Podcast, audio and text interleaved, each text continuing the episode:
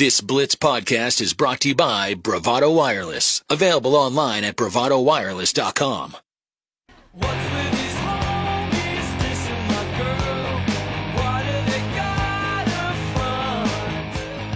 Your home for the Oklahoma State Cowboys is the Blitz 1170.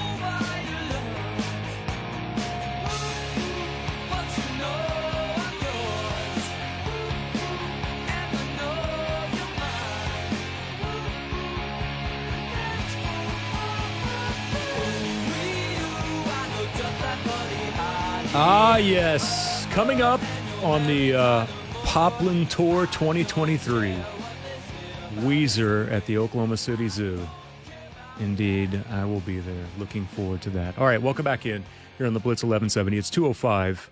Hey, by the way, shouts out to uh, Conference USA, who just keeps owning the basketball world right now. Conference USA sent five teams to the men's basketball postseason tournaments this year currently combined 16 and 1 and could win three three different tournaments. Uh, and by the way, all five of the teams that made postseason play out of Conference USA are all headed to the AAC next year. So, yes, they might be losing the likes of Houston and a few others. And I get it. That really sucks for the American. But you're at least adding some programs that have uh, some success going for them right now. All right. Uh, let's hit up the hotline and welcome in beat writer for the Oklahoma Sooners from the Tulsa World. He is Eric Bailey joining us now here on the Blitz. What's up, BB? Long time no chat, man. Hope you're doing well. Pop, you doing all right, man? Hey, I, I, let me tell you this. I am old enough to remember when Conference USA was Memphis and nobody else. yeah. Memphis, and when John Calipari was running the show, and you had all those stud teams, and oh man, and it, they ran that league when Tulsa was in the league.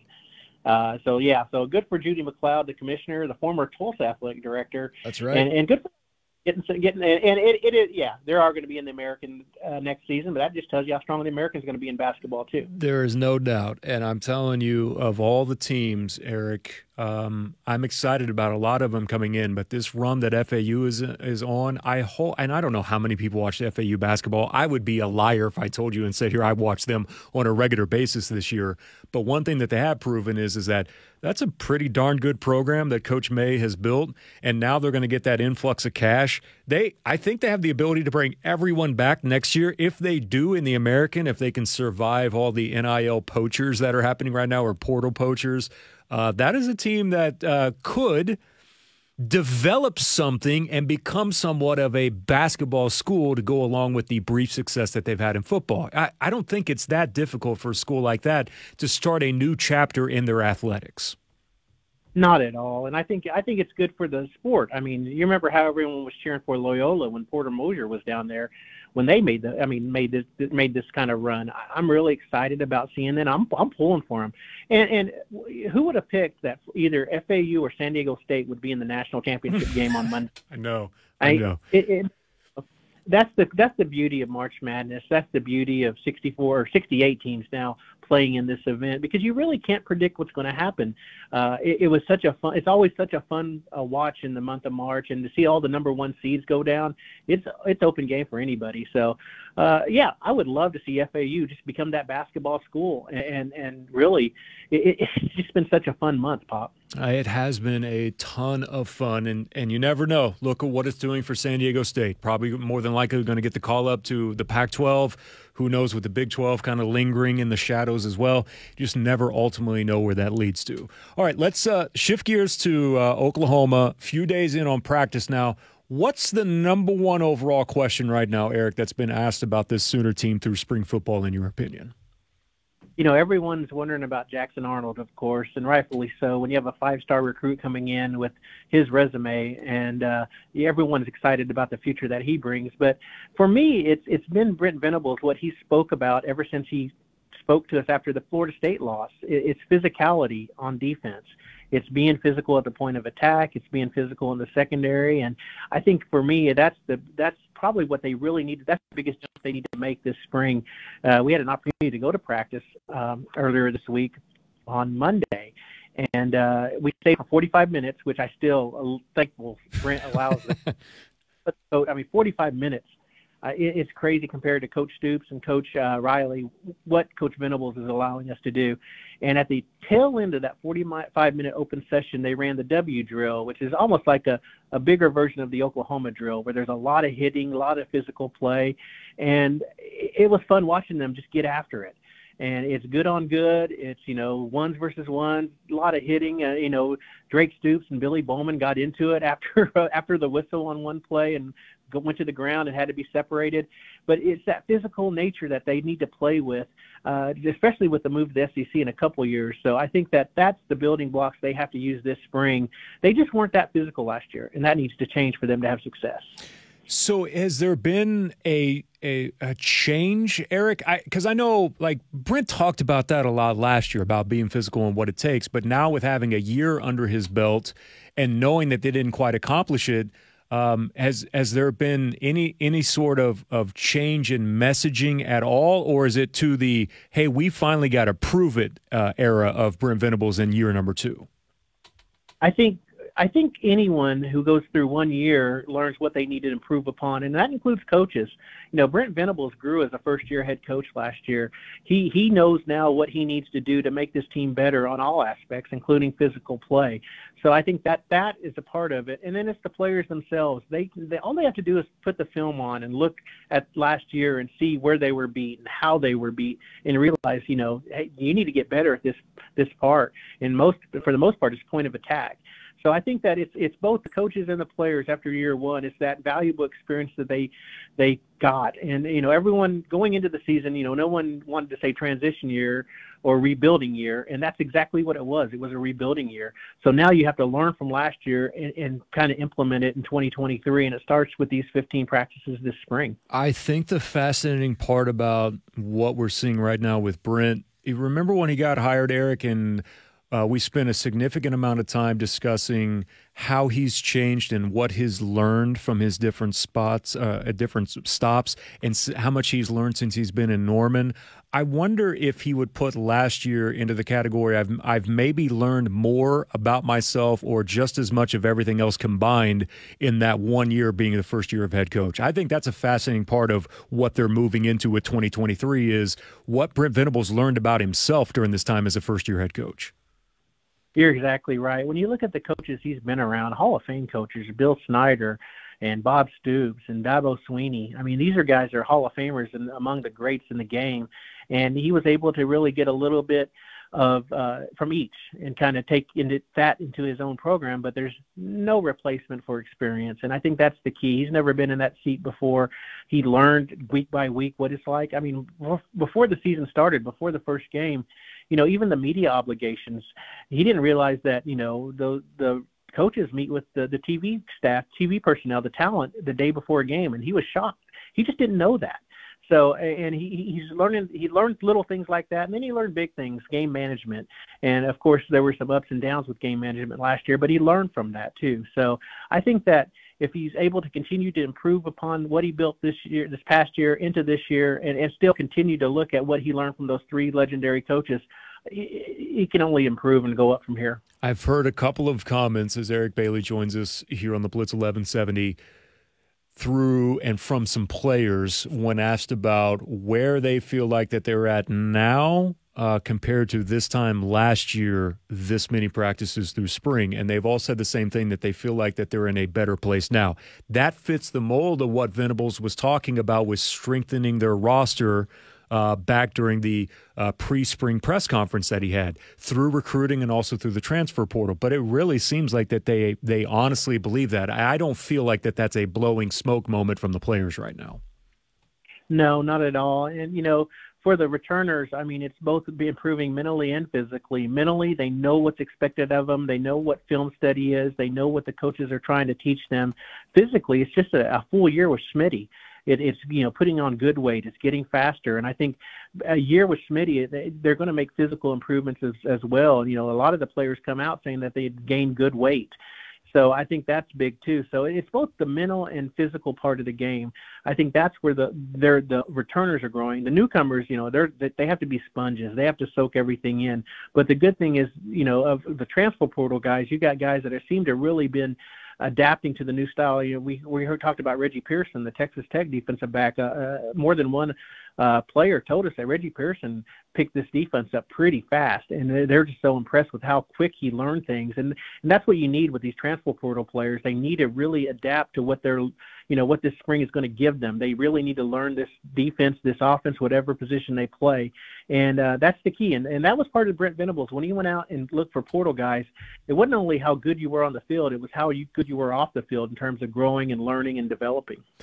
He also hasn't really pulled any punches uh, with some of his comments. I mean, what was his line about the secondary that they lost a lot of bodies but not a lot of production?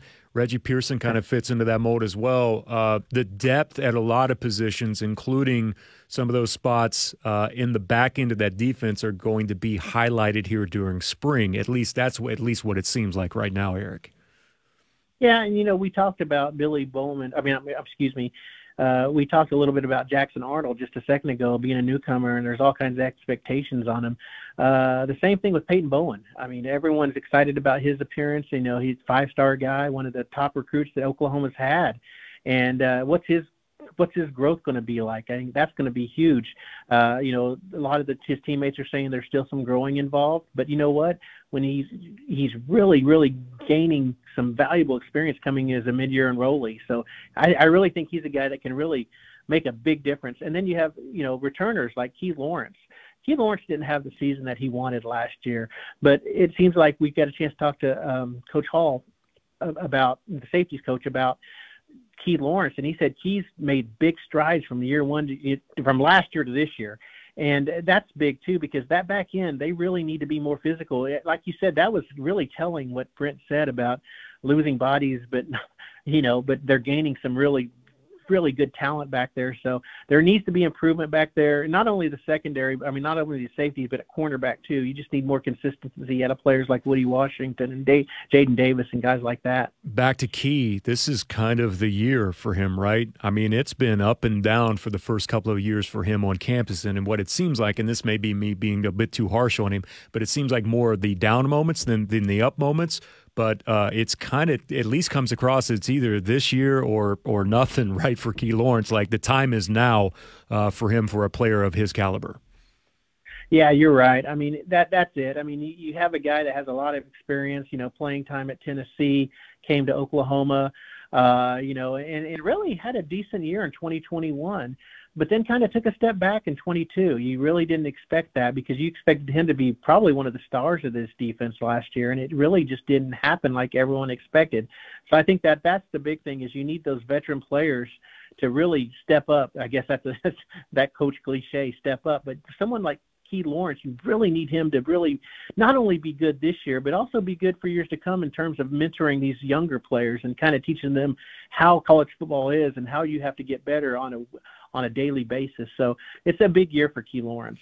All right. Uh, final two from me is uh, the quarterback, Jackson Arnold. I know there's a ton of hype around him. I cringe, though, every time, Eric, and maybe it's because the older that I get, and I think about the amount of hype that gets put on kids uh, far too early. By the way, I mean, he he's been phenomenal right through his high school career. So I'm not saying that he doesn't deserve some of the hype, but there comes a point in time where even I'm like, I want to pump the brakes a little bit more on some of the comments that happen here. How is that going to continue to evolve here through spring football and then into the summer months through fall camp? It doesn't seem like that the hype train is going to slow down at all for him. I don't think so either. I mean, everyone wants to know, you know, is he a guy that can compete for the starting job? And you know, I, I saw some tweet uh, earlier this week about Heisman and his name in the same sentence. That's what no, I was like, ugh. yeah, the brakes. I mean, here's a guy who has never took a college snap. You can't expect that, and that's not fair to him. It really isn't. Uh, you know, but you know, in a way, Jackson understands what he stepped into when you when you become a quarterback at a high-profile school like Oklahoma, really at a position that's been, you know, you look at all the Heisman Trophy winners and everything that's in the past, starting with, you know, you know, back in Jason White, Sam Bradford, you know, four four Heisman winners in what what do we what about the last 20 years? Is that mm-hmm, right? Yeah and Heupel, you could argue that Heupel deserved a, a Heisman too. This is a high-profile position, and Jackson Arnold knew when he signed with Oklahoma that was going to be the case.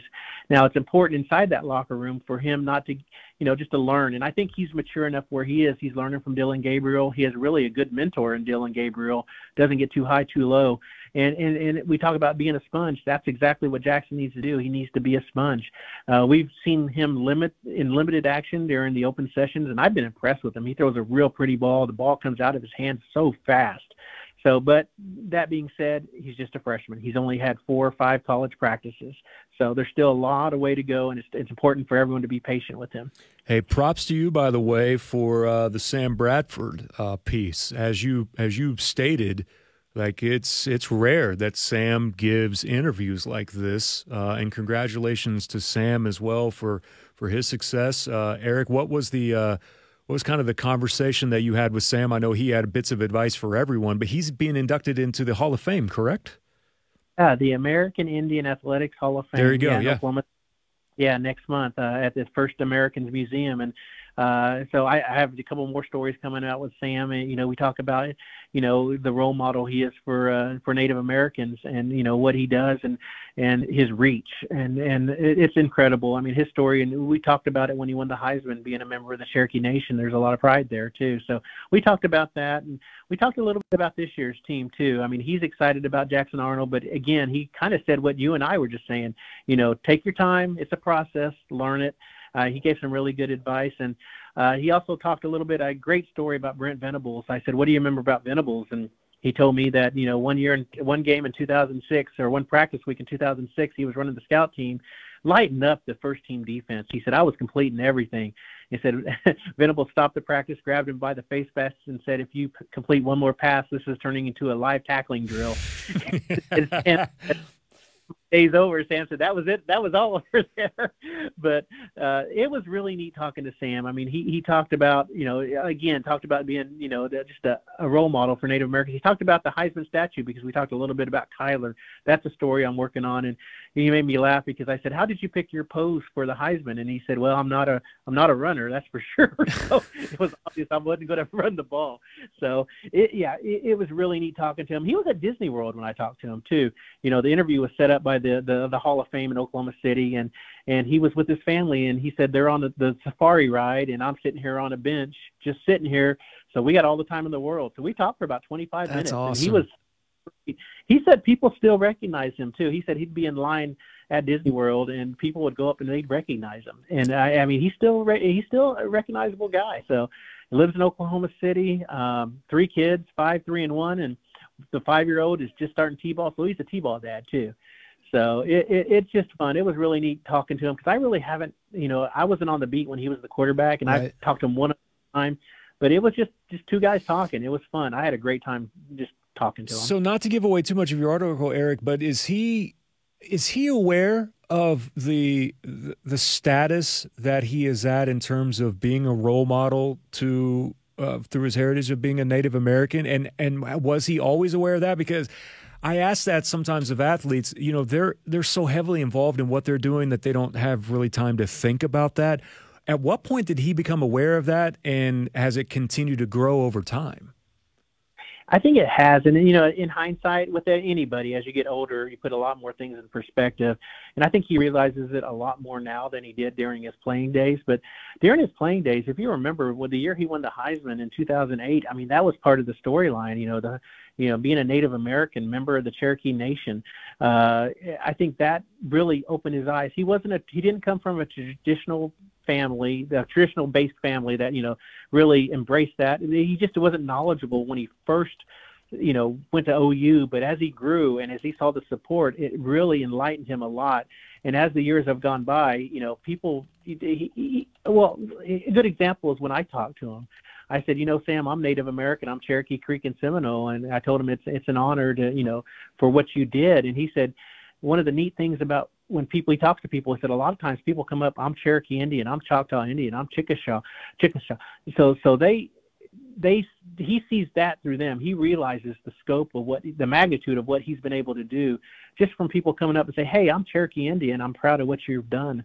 And uh, I think that was really neat, and he's he's embracing it really really a lot right now. That's great. Um, yeah, I, I remember that being a thing, and I I always appreciated that about him, and um, I always appreciated um, Dane Evans too when Dane Evans would would, would share uh, with uh, his heritage from being from the Wichita tribe. Um, you know, those yep. are two guys that were incredibly proud of that and uh, continued to uh, wave that banner to this day. And um, man, I think that's awesome that you got to catch up with Sam. That's I can't wait to uh, be able to read uh, the uh, even more details that you have coming out about that. Good stuff, man. I appreciate you uh, joining us here in Tulsa, man. Great to catch up with you. Hope, hope the fam's doing well, and we'll have to do this again soon. Pop, thanks a bunch. You have a good week, okay? All Appreciate right. it. Thank Always you, man. Great- that is the great Eric Bailey joining us here on the Blitz 1170.